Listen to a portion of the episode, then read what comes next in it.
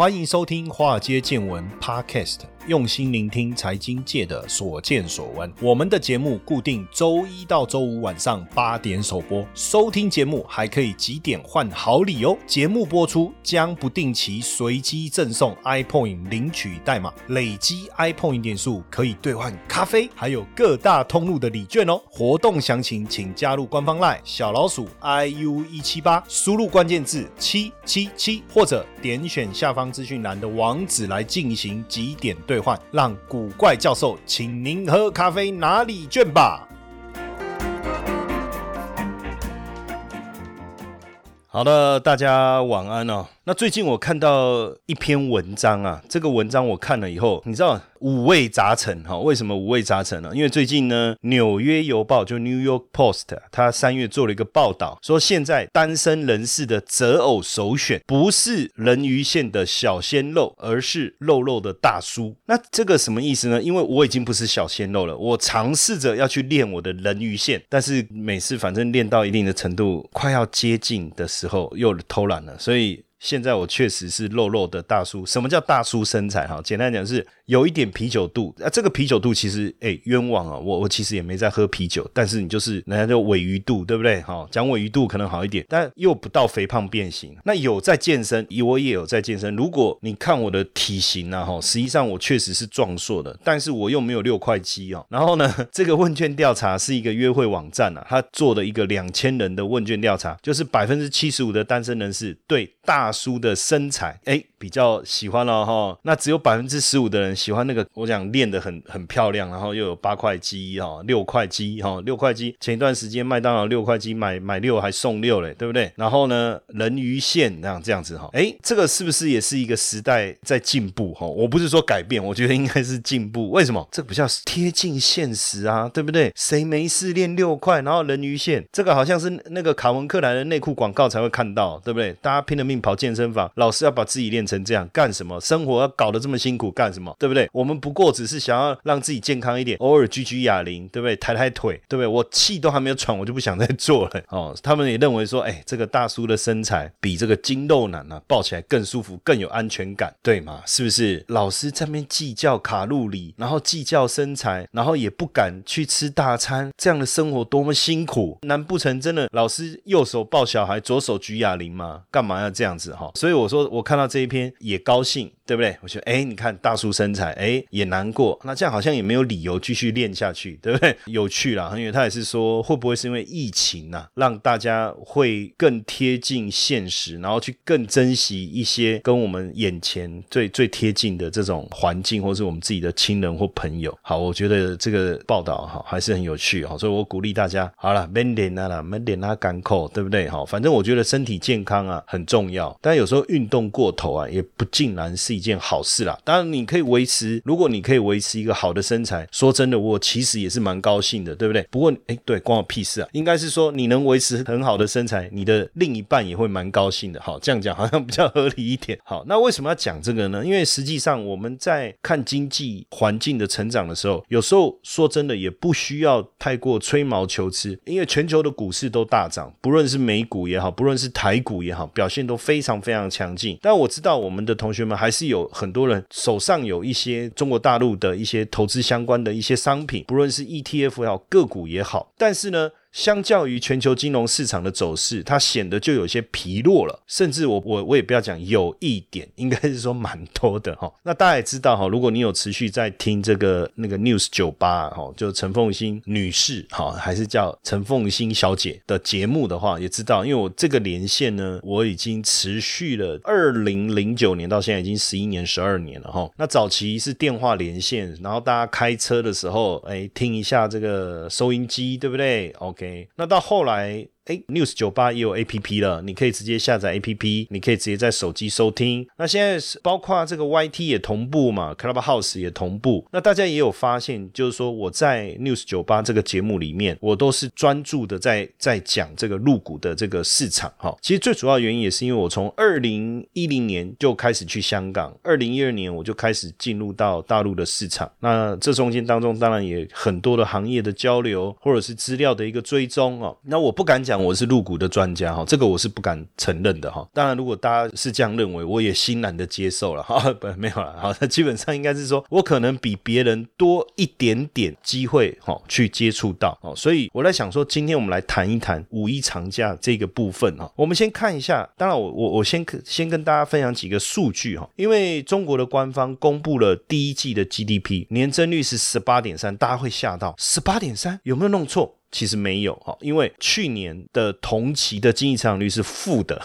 既然是负的，所以要成长数据要大，当然就容易了。但也确实创下了一九九二年以来最高的纪录哈。第一季的 GDP 是人民币二十四兆，接近二十五兆了。我是我都四舍五入来来看了哈，接近二十五兆，所以经济成长的这个金额确实是相当的惊人哈。那第一季的 GDP 真的接近百分之十九，但是估计之后会逐季的。回落，也就是说，它的经济成长力道会慢慢的缩，慢慢的缩。为什么？因为去年第一季的这个基期比较高，我们的年增率就是跟去年同期做一个比较哈。不过我觉得值得我们去关注的是，一到三月的零售总额，一到三月的零售总额超过十兆，差不多在十兆五千亿左右，年增率是三十三点九趴哈。那这两年来平均增长了四点二。那这个部分呢，其中三月份哈，三月份刚才讲的是一到三月嘛哈，那三月份的消费品零售总额年增率是三十四点二，所以三月份的成长力道确实是呃相当的强。虽然目前整个全球疫情的状态还不是很稳定哦，但是呢，大陆的经济的恢复的的节奏其实还是有了哈，还是有。那最主要还是五一长假来临，所以我想跟大家聊一下。但是大家最近应该也有感觉，因为不止就是说我们自己看到在入股的部分的表现没有如大家所想的这么好之外，包括大陆自己。境内的这个资金也确实是相对的悲观，包括他们新募集的基金热度也下降了，而且旧的基金也出现赎回潮，包括融资融券的余额也减少，而且你看，在美国挂牌的中概股或是港股的科技股的暴跌，其实都是导致这个悲观的这个氛围的一个很主要的一个因素了哈。但是，但是注意哈，but 来了哈，北上的资金已经开始停止大幅度的流出。什么叫北上的资金？就从香港流入。到大陆境内去投资的资金已经停止大幅度的流出了，而且货币供给 M two 的下降其实没有真正给股市带来重击呀，所以这样看起来其实利空的力道其实有逐渐减弱。那以目前来看，不论你说从基本面啊、估值啊，还是情绪面来看，确实有慢慢的好转，而且接下来五一长假有利于旅游跟消费。那三月的服务业 PMI 跟零售销售也都有成长，所以内需消费。的部分呢，其实慢慢的有回温，加上我们看到目前的主轴啊，当然会放在跟新经济有关的嘛，比如说旅游平台、网络购物这个部分，基本上呢，在从几个角度来看，我先把一个结论拉到前面来讲哈，今年呢。大陆整体的经济成长应该还是可以保持相对强势。从各个行业的股票估值来看，确实还是很有很大的吸引力哈。很另外一个哈，股票的价格会比债券来的更吸引人。以目前大陆企业的债券的收益率来看，大概落在一点六到一点七。可是股票的这个值利率啊，其实是超过百分之五哦。所以股票是相对有吸引力。另外很多行业其实都在加速发展，包括制药啦、软件啊、哈软体啊、哈或者汽车这。个部分其实都有一定程度的一个成长的速度哦。再来就是大部分的一个企业的核心竞争力啊，确实有在增强当中，没有错。大家一定会问，那中美关系紧张，美国后续还有很多打压中国经济的措施，这个我们不否认哈，这个我们不否认。但是呢，透过一些减税哈，或是放宽企业融资的方式呢，还是能够去对这个中国企业的竞争力的加强是有一些帮助的哈。那另外一个就是说，在消费的部分哦，我们看到政策。上为了扩大内需的消费，也针对家电啊、汽车做了一些补贴哦，包括一些本土的品牌，像安踏、像李宁这些本土的品牌，确实也给内需的经济带来一些比较大的一个动能哦。我们就做个比较哈，因为在大陆境内的几个运动品的这个市场比较知名的，像我们就几个大的嘛，你看像 Nike 啊、艾迪达哈，还有这个安踏、李宁跟 Skechers 哈这几个来看的话，其实艾迪达。的市占率呢，哎，已经开始下滑，但是像安踏的市占率呢，却开始稳定的成长。尤其是我们看到像安踏跟李宁的股价也开始维持向上，所以整个大陆的运动品牌的产业开始出现一些变化。什么样的变化呢？第一个“十四五”的计划，它扶持本土品牌的发展，再来。数位化哦，线上的销售也让销售量能够开始有明显的成长。还有一个就是品牌跟上潮流，跟上这个流行的一个风潮哦，流行的风潮。那像最近呢，我我就是呃，最近想要买这个这个高尔夫球鞋啊，但也蛮妙的，就是说其实台湾的高尔夫球球鞋的人口啊，呃，实际上是蛮多的。比如说我去球鞋专卖店，那他就只有卖篮球鞋跟慢跑鞋，还有多功能运动鞋，他就没有卖高尔夫球鞋，那就变成我要。跑跑去高尔夫球鞋专卖店，那这高尔夫球鞋专卖店啊，明明就设在凹类里面啊，一点都不凹类，啊，折扣又不够高，实在看一看，我就想说啊，这个我就上网找，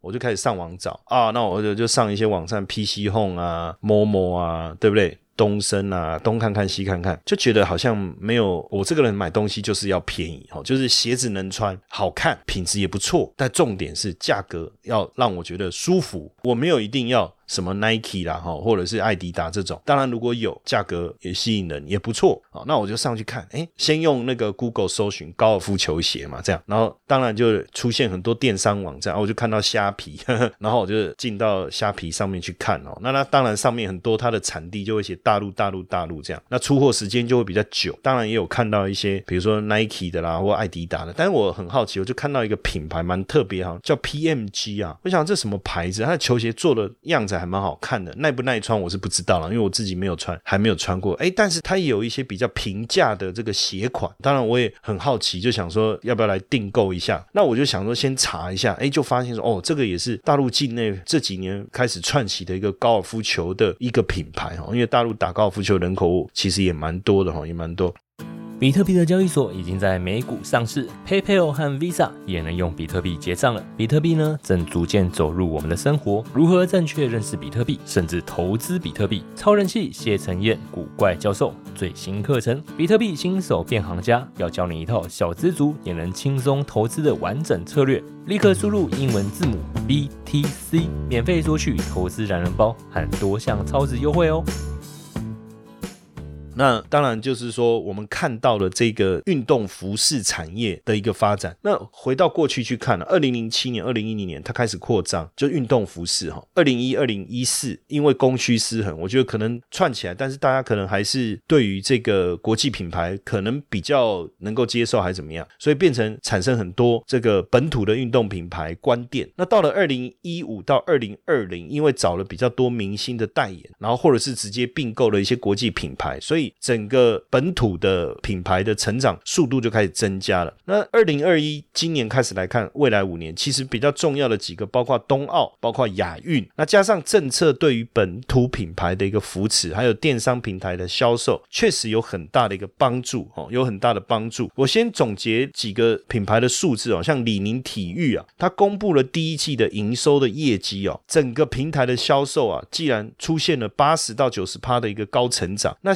下的销售啊，几乎是成长达到一倍哦。那电子商务的部分呢，也也成长也差不多是在一倍哦。所以像这个瑞银呐，就是瑞士银行，也把李宁的目标价一口气拉高到六十四点八块港币哦。这个是在香港挂牌的股票，那维持买入的平等。那另外一个像安踏体育啊，它的第一季的销售也比去年同期成长四十到四十五趴哦。而且它旗下有一个品牌叫 Fila，不是那个那个另外那个 Fila，所以我我发音知道。我们念错就 F I L A，然后呢，去年的下半年这个品牌恢复的力道非常非常的强，今年应该能够维持三十趴的一个成长。所以大和证券，日本的大和证券啊，把安踏体育的目标价也拉到一百五十四块港币哦，因为这个也是在香港挂牌哦，维持买入的平等。那这这两个品牌，这个基本上我不确定大家熟不熟悉，所以我觉得他们故事啊挺有趣的，来跟大家分享一下哈。那实际上甚至也有。机构啊，把李宁的目标价甚至拉到七十点八，因为我刚才讲到它的业绩的成长其实是非常非常好，而且在疫情过后的销售的速度啊，成长的力道非常的快，而且这一波疫情，我相信大家对健康的一个维持其实是很有感的哈，所以慢慢大家可以出走到外面去啊，像我我我去录另外一个节目啊，其中有一个这个来宾呢，他也是分析师啊哈，然后他就说他就是礼拜六要下去台东参加一个台东还屏东啊，参加一个山铁哦，三铁是什么？就是你要先跑步还先游泳，我也搞不清楚，然后最后再骑脚踏车哦，这样子哦，就反正就把自己搞得这个人不像人，鬼不像鬼就对了。那那哦，我就看他身体练的哦，真的很精壮啊，我看是一点赘肉都没有啊哈。那坐在他旁边，我忍不住就想要把衣服拉紧一点，因为我不想要让他看到我那个肥滋滋的那个那个尾鱼肚嘛哈，对不对？哎，确实哈，这些人到底在搞什么？我把自己练成这样是要增强我增加我们的自卑感吗？还是怎么样？是不是？那不止这个李宁哦，包括安踏体育的这个整体的业绩表现啊，其实也非常非常好。那问题来了哈，就是说，就好像我我不知道大家以前念书的时候有没有这种经验过，你知道吗？就是到了体育用品店，以前小时候我妈妈买运动鞋给我是最早是买那个什么黑豹，我不知道大家知不知道黑豹。还有就是总是去菜市场买那个便宜的球鞋，对不对？以前我在高中的时候我也打篮球，我都还记得第一次我妈买球鞋给我的时候，我是觉得说为什么不是 Nike 那个勾勾的那个，对不对？哈啊，后来我妈也觉得说啊，每次我好像对他买给我的鞋子都颇有意见哈，然后就直接给我零用钱，叫我自己买，那我就会跑去那个那时候光华商场，我不知道现在还可不可以买得到，就是光华商场它有整排都是在卖球鞋的嘛哈，那我就会去买啊，比如说 Air Force 啦，还是 Jordan 啊，所以那个你知道到现在我我对篮球鞋都还是一个迷失，就是我还是喜欢那个那个 Jordan 的的球鞋哈。那你知道就是两个品牌嘛，一个就是 Nike，一个就是艾迪达，但是很妙的事情就是说，其实这两个都是国际间非常强强大的牌子哦。可是我我那个年代，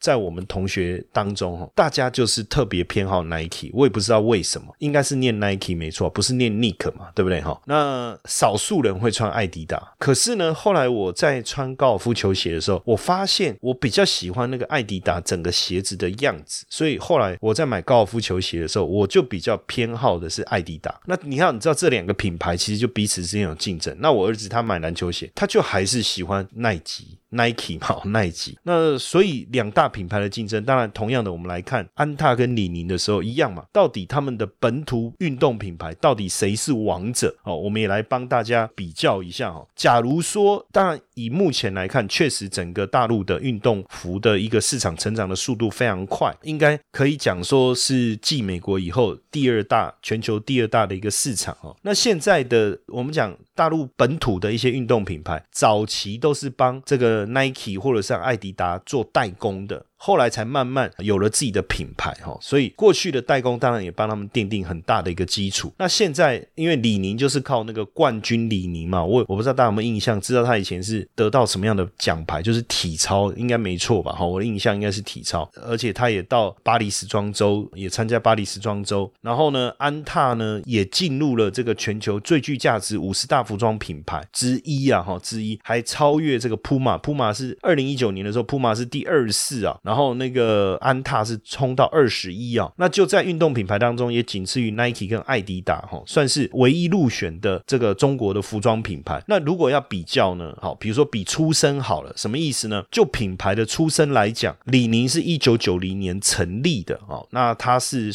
早于这个晋江鞋器成立的一个自主品牌。那因为它的神话是什么？它拿一百多枚金牌，哎，二零零八年北京奥运还去点圣火，是不是？哦，所以算含着金汤匙出生了哈，但是安踏不一样，安踏算是寒门子弟啊。为什么？他一九九一年出生，算是福建晋江贴牌代工鞋厂之一啊。那只是说他不只接海外订单，他也去关注大陆本土的一个市场。所以就出身来讲，当然李宁就赢了嘛。但是就获利的角度来讲哈，其实呃，我分析一下哈，因为二零一八年是中国李宁这个品牌一战成名的一年，因为二零一八年李宁的服装系列销售超过五百。百五十万件，鞋子超过五万件哈。那新品推出来大概有七十趴就直接卖掉了哈。那这个盈利能力就是从那个时候开始出现一个很大的转变。那安踏的部分呢，其实一直都维持着不错哦。那它在中国有这个运动时尚品牌，有韩国户外品牌的经营权，还有登山的运动品牌以及冬季的运动品牌跟童装品牌，所以整体来讲。它是比较多战略的，所以以比盈利来看的话，在安踏可能略胜一筹。那市值的部分呢，安踏也确实比李宁好一点。那比管道呢，就是销售据点来看，哈，销售据点的加速来看，安踏大概就是略胜，哈，略胜。那现阶段来讲，哈，还有一个电商的部分，当然安踏在电商虚实整合的部分，其实是也是做的相当不错，哦，相当不错。但是呃，李宁其实也开始在数位化经营的部分也有进一步的突破了。所以这个部分，我觉得双方是略有略有擅长哈。那如果比设计来讲哈，比设计，因为李宁是一直坚持自有的原创，所以在本土的运动品牌当中一直处于领先的地位。好，那因为二零一八年二月的时候，李宁在纽约时装周爆红，哦，纽约时装周爆红。那所以呢，中国李宁这个品牌在微博、在微信、在 Instagram 上面哈，其实算是相当的热哈。那反而安踏，呃，目前大家可能还反而。不是那么理解它的品牌，或是它品牌的定位。虽然总结来看呢，安踏算是大陆本土运动品牌当中的老大，这样你就理解好这个地位。但是李宁的复苏的速度啊，确实也越来越快哦，也越越来越快。投资的魅力在于它能帮我们创造斜杠收入，但市面上的投资课程普遍都是理论教学，却缺少实物练习。台湾的海归操盘领航员招募计划启动喽！无论是否有经验，只要对交易有热情，现在将是你迈向顶尖操盘人的最好机会。除了谢承彦古怪教授亲自教授他十多年的实务经验外，还能和一群志同道合的伙伴们一起在投资这条路上努力成长。输入英文字母 VT 即可取得操盘领航员们使用的策略懒人包和线上说明会资讯哦。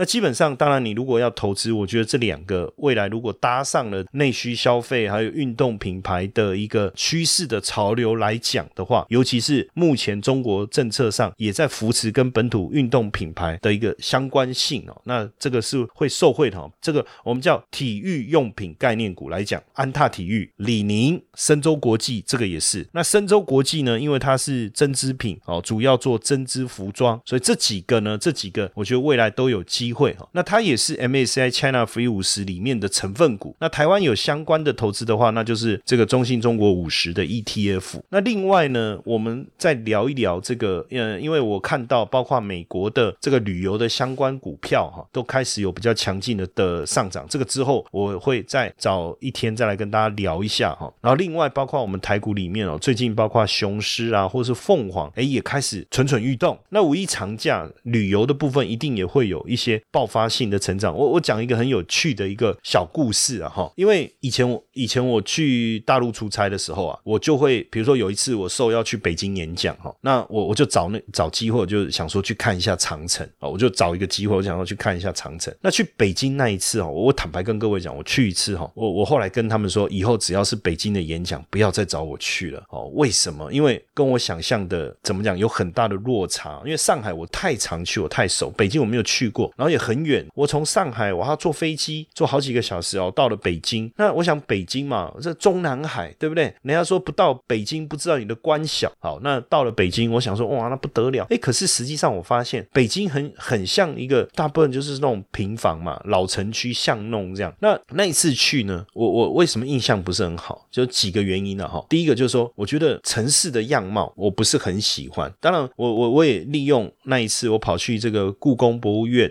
就。以前的这个紫禁城嘛，哈，然后几个地方去看颐和园啊，去看一看。我也跑去坐他们的地铁啊，那我就分享两个很有趣的事情。一个是我去坐地铁，然后北京的地铁其实已经很旧了啊，然后它没有办法应付那个庞。我觉得虽然很多这个线，就很多的支线，但是它没办法应付它的大量的人口。然后你知道我那时候去，我我没有想那么多，因为我觉得在台湾地铁再怎么多人，上下班时间了不起挤一挤嘛，对不对？能能怎样？然后结果我刚好就一个时间点就是这样子，我就五点。点多跑去坐捷运哦，坐他们的地铁，哇，那疯了！为什么？我一一进地铁站一上车，这下死定了，因为人一直进来，一直进来，然后被挤到就是那种，反正前胸贴后背就对了哈，就这种概念。然后到站的时候根本没有办法出去，完全没有办法。你说，哎，叫外面的门口让一让，怎么让啊？门打开，你知道吗？里面的人还没出去，外面的人又蜂拥进来。好好不容易到了一站，它是一个那种类似那种转接的非常重要的一个中间站，所有人都下去。然后下去以后，我突然发现一个问题，因为我就被挤，我也被挤下去了嘛。那到了月台上，我就往左一看，看怎么都是人；往右一看，看怎么都是人。那我这下很麻烦，因为我不知道哪边才是出口嘛，对不对？那很妙的是，我根本不用移动，你知道吗？哦，我就站在那，然后我我我整个人就不知道为什么，好像自然人就往那个出口移动哦，因为人太多了，然后人潮的就把我带往那个方向哦。那就就一个，这是第一个，然后就跟跟我朋友讲说太。可怕！你们每天上下班都这样。哦，对我想到，我就如果每天要这样过日子，我真的受不了。然后第二个就是我，我就想说啊，刚好不是假期嘛，哈，我就利用时间，我就赶快，就不是他们的假期，我就跑去想要去看一下长城。不到长城非好汉嘛，那我就去八达岭，那就要去北京的车站，北京的车站坐火车。然后呢，那也是我第一次的经验，我就自己跑去，我都没有参加什么旅行团什么，我觉得这个很简单啊，就在那边买票，都中文看得懂啊，对不对？然后我就去坐火车，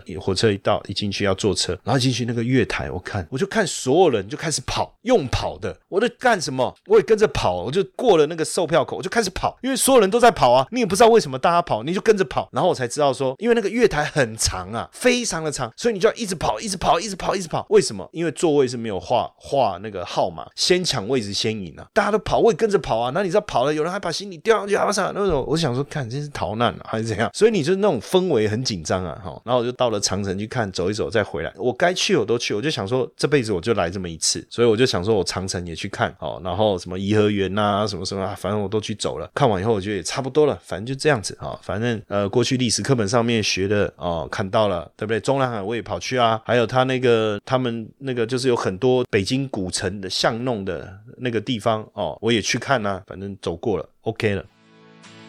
接下来就是我们今天的彩蛋时间，Apple 领取代码 I 一二一九，活动详情呢，请到下方的说明栏观看。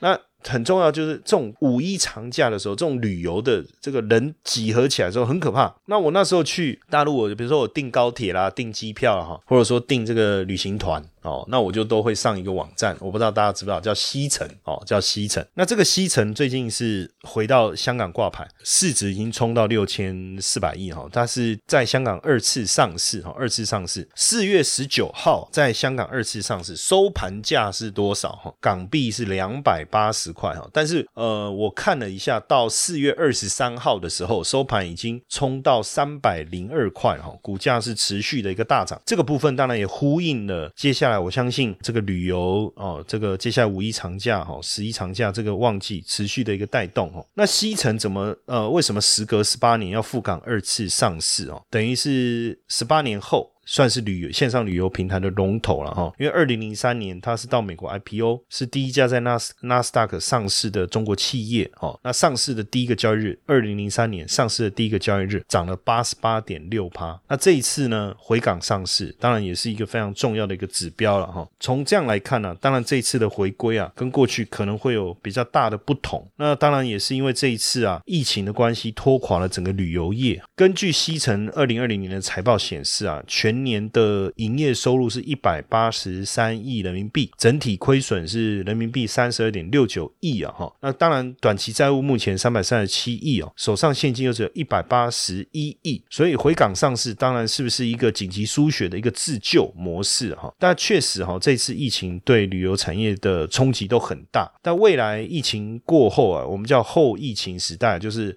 after COVID nineteen 啊，确实是不是能够重新的再把整个这个旅游产业啊，做起来，我觉得也蛮值得我们去关注的哈，值得我们去关注的，那也不错啦。因为过去我确实哈，我们在讲呃，以前我们在讲西城，就叫西城故事多，充满喜和乐。因为西城的发展是一九九九年四个人创立西城，他们叫四君子。二零零三年到纳斯达克上市，上市前还遇到 SARS，哎，差点挂掉哈。那上市后就独霸市场哈，但是创始人却相继的离开。二零零六年哦，那竞争对手。崛起以后啊，西城又再度面临危机啊。二零一三年，他的创始人梁建章啊，重新回来做了内部调整之后，才又巩固了这个行业的这个霸主地位了哈。那像这个西城，确实在在疫情在疫情之前，确实在整个大陆的旅游市场，我觉得确实是蛮方便。连我自己哈，在常常有时候要订机票、订这个一些行程哦，我也会透过西城来订订哈。那讲到这里，当然一个很简单的想法就是说，五一长假呃，当然旅游。消费都开始会有爆发性的成长哦，旅游的部分是一个很大的一个爆发。那再来政策的支持跟整个消费的一个兴起，大陆本土的一些运动品牌确实也让外资机构不断的调高平等哦。所以五一长假过后，对整个大陆的市场，我我觉得确实我们也可以去思考，是不是有值得我们投资的机会哦，值得我们投资的机会。嘿，各位铁粉们，如果喜欢华尔街见闻，请大家多多按下分享键，让更多人能听到我们用心制作的节目。你们的一个小动作，是支持我们节目持续下去的原动力哦，快去分享吧！